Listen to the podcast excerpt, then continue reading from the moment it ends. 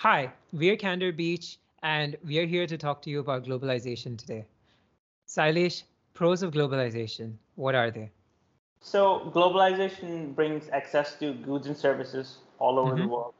Uh, it helps in spread of technology and innovation, like you know how U S actually sent um, its uh, tech uh, to build aircrafts, uh, you know, uh, jets.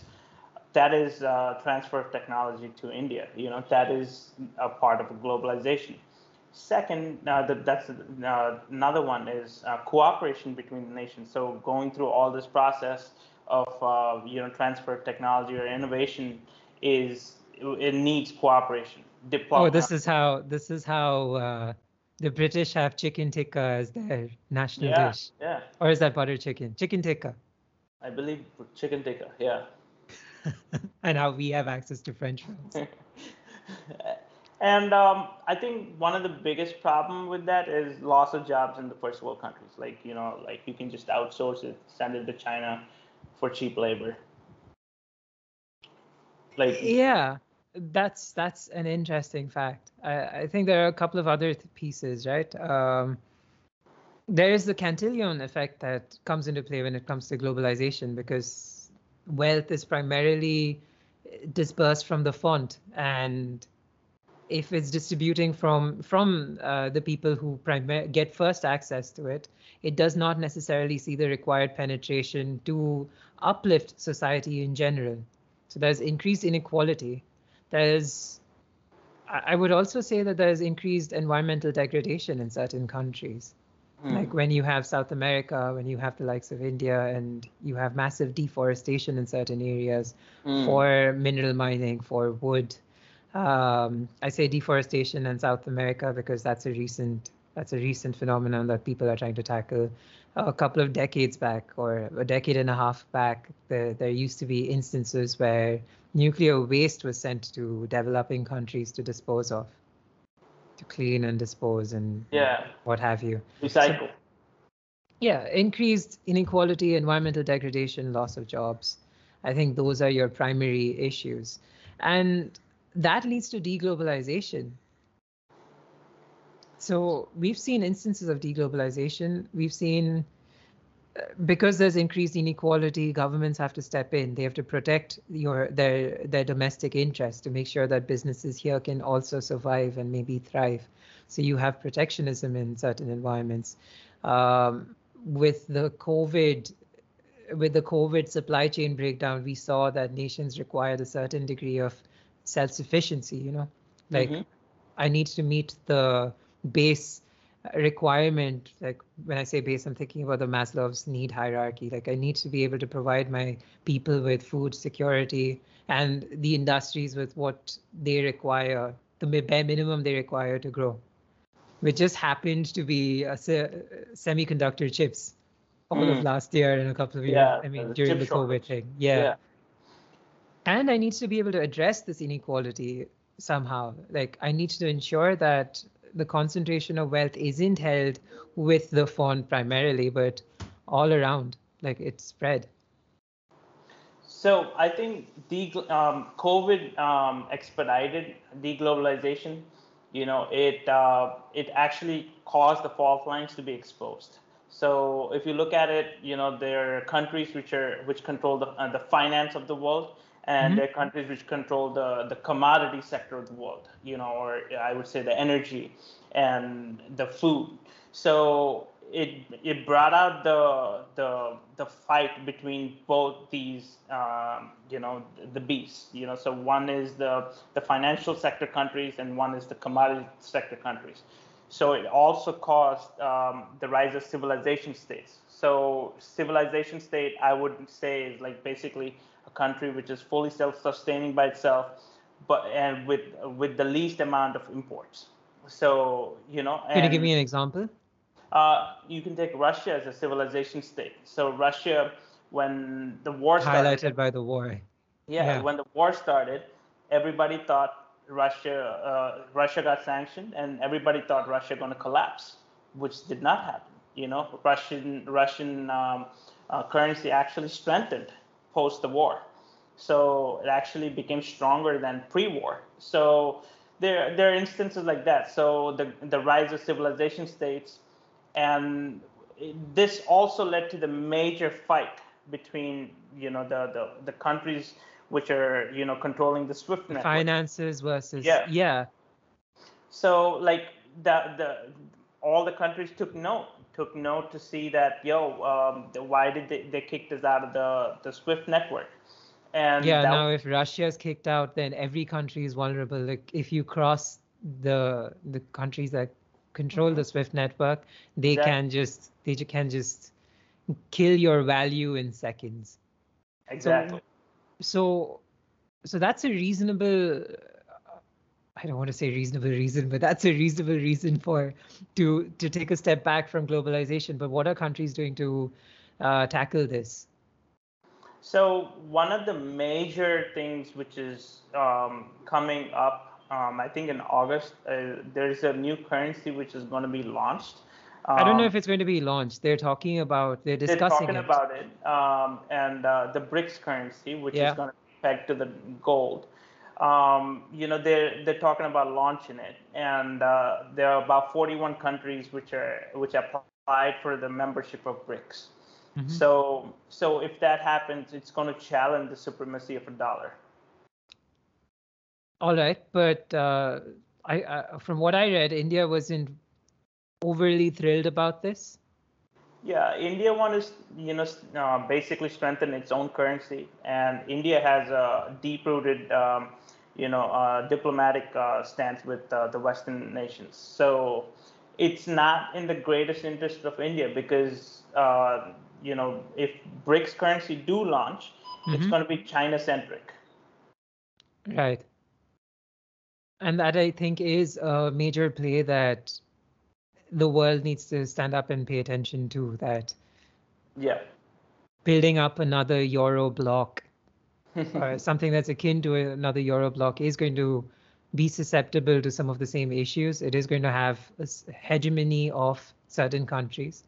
Yeah. It, within the within the group, you are going to have potential collapses if you have if you invite or bring in new members that aren't as economically stable as the rest of the group. But that yeah. also brings in the question of pegging. You said that we were t- we were talking about bringing back the gold standard. Yes. Versus the existing peg, which is which is based on like a credit system. Yeah. Um... The existing system is not has no value. Like uh, in a in a matter of seconds, it has no value. Clearly, clearly we've been operating I mean, for a few decades. American dollar can be increased at a blink of an eye. They they literally. What do you mean by that? Um, the entire American uh, dollar uh, circulation, thirty percent of it was printed in the last four years. So. Wow. With there is no standard to it. It can they can if they really want to increase it, they can increase the circulation. So here's a question. So thirty percent increase over the last four years, but did that affect the value of the dollar? Like I've increased supply. Yeah. It it you see all the Western countries, including or not just Western countries, everything. The inflation went through the roof. America saw ten percent inflation, highest in forty years. Yeah, Europe's, um, I think it was eight point nine or nine percent inflation, highest in thirty-five years. You know, inflation went through the roof. That that led to the Fed coming in, trying to raise the interest rates, right? Which so, speaks to the inequality that we were talking about, right? Like it affects exactly. some more than others.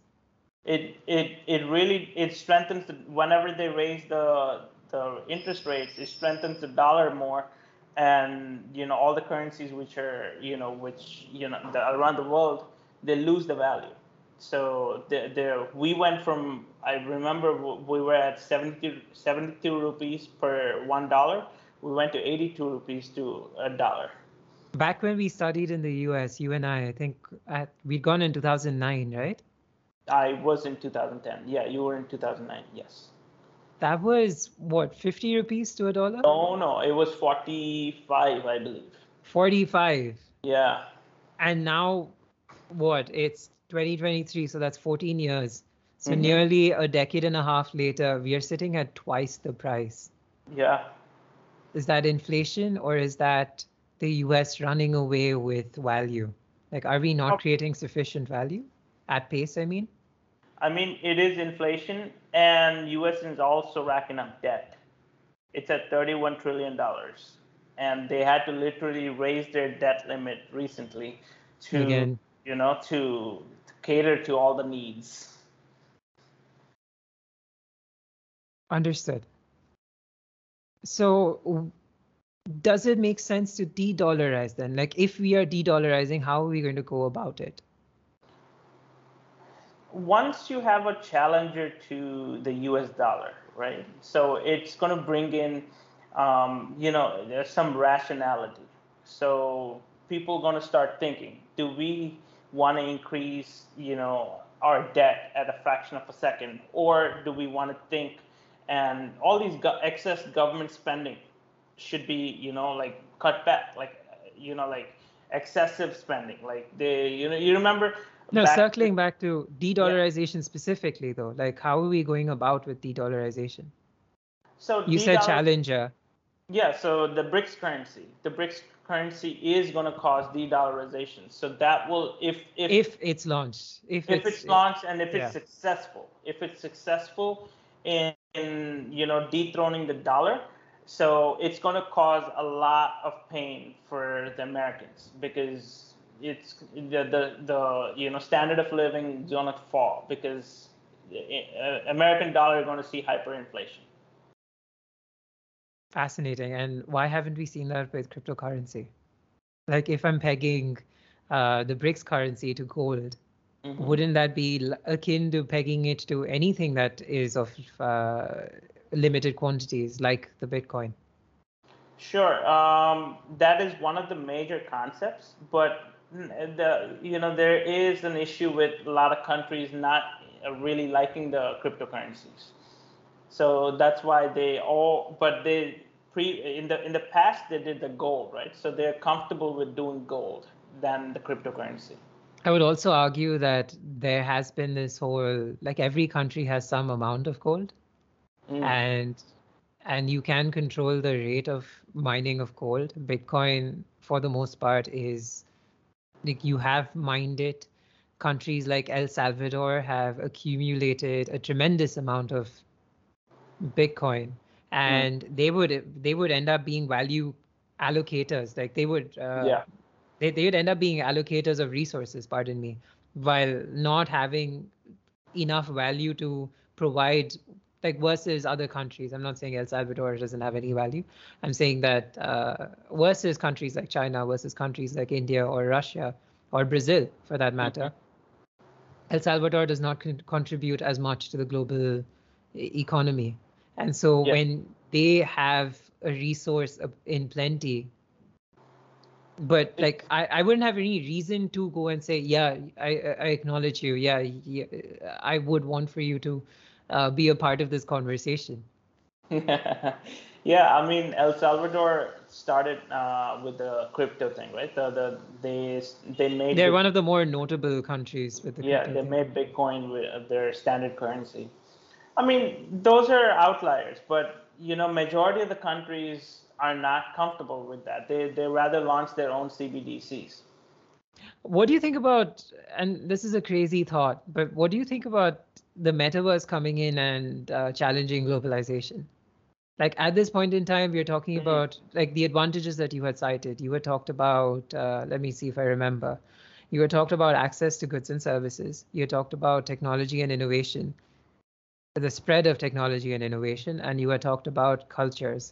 Mm. Now, if I create a virtual world, like the metaverse, the concept of the metaverse, exactly, wouldn't that make Wouldn't that accelerate these benefits? Sure, but uh, I think it's a fad. You know, every you know there was a hype and it fell off. You know, like, it's like N F T hype. You know, you remember when the N F T hype was there? Um, Justin Bieber. The Bored Apes. Yeah, Bored yeah. Ape one for like one point three million, some fifty thousand dollars right now. Are you serious? Yeah, it's it's almost. Wow. He lost. I can't even say anything about that. So poor guy. Yeah, we, we don't have a million dollars to spend on something like that. So it's hard yeah. for us to fathom. But yeah, that's that's You think it's a fad, but yeah. What would be the the the impediment to accumulating critical mass? Like, why do you think it's a fad? So the the metaverse, you know, a lot of people are not going to be, you know, like so integrated with the virtual, you know, environment completely right away. It's going to take a lot more time for it to integrate. So that's not a fad um, then, right? Like that's just in the innovator's curve, Rogers diffusion curve of innovation. Sure, You're just at sure. the innovation level. I, I'm saying it's a fad right now. The hype went down, but maybe eventually in the future, you know, the hype might go up about it, because just it's like uh, the Bitcoin. Eventually, originally the Bitcoin, nobody wanted, you know, there was a guy who bought ten thousand, uh, you know, a uh, uh, pizza for like ten thousand yeah. Bitcoins, right? So, and eventually it became twenty thousand dollars. And now, you know, um, it was at, I, I, you know, it went to three thousand, then twenty thousand. So there, there is. And Standard Chartered predicts uh, one hundred twenty thousand dollars yeah, per Bitcoin. So, It's it all boils down to, I think, energy, energy sector. Like one of the major things I was reading the other day was the the the One World One Grid initiative. You know, the One Sun One World One Grid initiative by India. You know, so basically connecting all the um, you know um, the grids of all the countries and whichever you know and bring renewable sources of energy to this grid. So solar energy primarily. Solar and wind and yeah, solar. So let's say if you have one of the countries in the east um, getting all the sunlight at first, the west, the, the countries in the west will still, even though at nighttime for them, they can be, uh, you know, supplied with energy. And same is going to happen when the west has enough light and there's not enough light in, you know, in the eastern countries. And also there are arguments that, uh, the incidence of light, the the angle at which you receive light, it's going mm. to be a little more direct around the tropical belt. Yeah. And so temperate uh, and tropical, um, you know. So you are going to have regions with inequality of production, but this this grid ensures that everybody, the wealth is distributed, basically. Yeah. So so I think this is one of the evolutions of globalization. Um, you know, even though you know the world is you know, uh, going towards the civilization part, I think they're they're trying to make the world um, energy the energy securities of all the countries in in um you know in a better way, like securitizing all the countries' energy. So which which is actually a very good um, initiative. Like I was reading about it. Uh, the Prime Minister Narendra Modi was actually started this, you know, and I believe the first country which is actually starting to do it is Saudi Arabia. They're connecting the grid with India. Interesting, and I will also say this, that it is not the simplest of. I mean, it's not the simplest of ideas. It isn't just like you put up a solar panel in a desert and you're done. Yeah. Like otherwise, the Sahara would could be covered with that. There are uh, considerations towards not harming the ecosystem. Mm. There are considerations of maintenance. There yeah. are considerations of energy transfer from point A to point B, because it's not going to be efficient. Otherwise, we'd have hi- like hydrogen energy would have already been prolific at this point in time if transportation of energy was simple. Yeah, like you remember the um, well, Elon Musk had the idea, fill fill up Utah with all solar panels and uh, supply the entire country with uh, the power generated from those solar panels. No, I hadn't read about that, but yeah. I was reading about another interesting piece of uh, technology uh, wherein you launch satellites mm-hmm. that redirect the solar energy that they've captured and wirelessly transmit it to specific areas around the world. Mm. I don't know, again, like operationally, it might be very inefficient. It might be very hard, but I think eventually with time, as technology gets better. That was actually Tesla's idea of one, you know, transmitting of electricity without uh, conducting cables. That'd be amazing. So here's to that future. Like I don't have to sit get buying I, I don't have to sit spending electricity at all. I don't want to have my iPhone sitting and charging on a charging mat. I like it to charge whenever, wherever. Just never yeah. lose battery. So on the final thoughts, how, how is deglobalization going to affect education, mental health, and work-life balance of people. You know, like how much of is going to affect these these minor sectors. I think deglobalization, globalization at this point in time has strengthened some of these issues. It's yeah. it's uh, because because I've been competing so much more with my neighbors, with countries where the labor is cheaper. I've had to put in much more work, as an example, mm. much uh, much more hours at lower rates, and that has hurt mental health. That is yeah. something that can be that deglobalization, or in general, like I don't think we need something as extreme as deglobalization, but more of a more of an understanding that this is I mean, what needs to be if you, brought if in. You think, what about the, the work-life balance with the deglobalization part? Like how much of this is going to affect, uh, you know, I T uh, sector employees? Like, will this increase their workload, or will they increase uh, decrease their workload? What do you think? It's it's uh, you were in that sector too. I don't think deglobalization will have any effect on it. Like if okay. I know that you're going to work for nine hours, ten hours, eleven hours, you as a culture are hardworking, so to yeah. say, like with Japan or with India or the East, East more than the West. Mm-hmm. America is also known for this, right? Yeah. Then I'm going to make you work as much as is expected. I wouldn't care about globalization or deglobalization. So yeah, so work-life balance really doesn't affect uh, get affected by deglobalization or globalization. No, I don't think so. All right. So any closing thoughts? Um,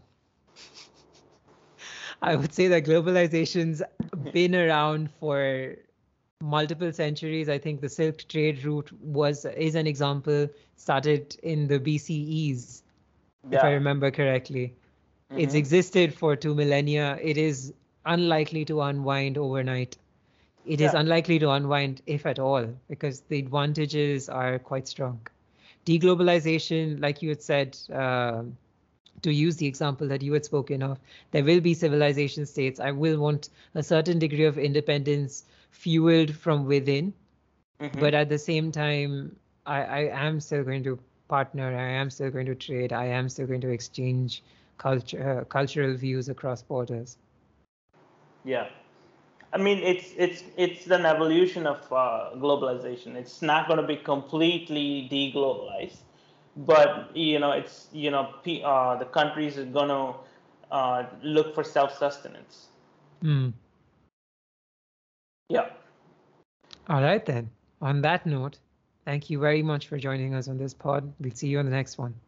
Thank you, everybody.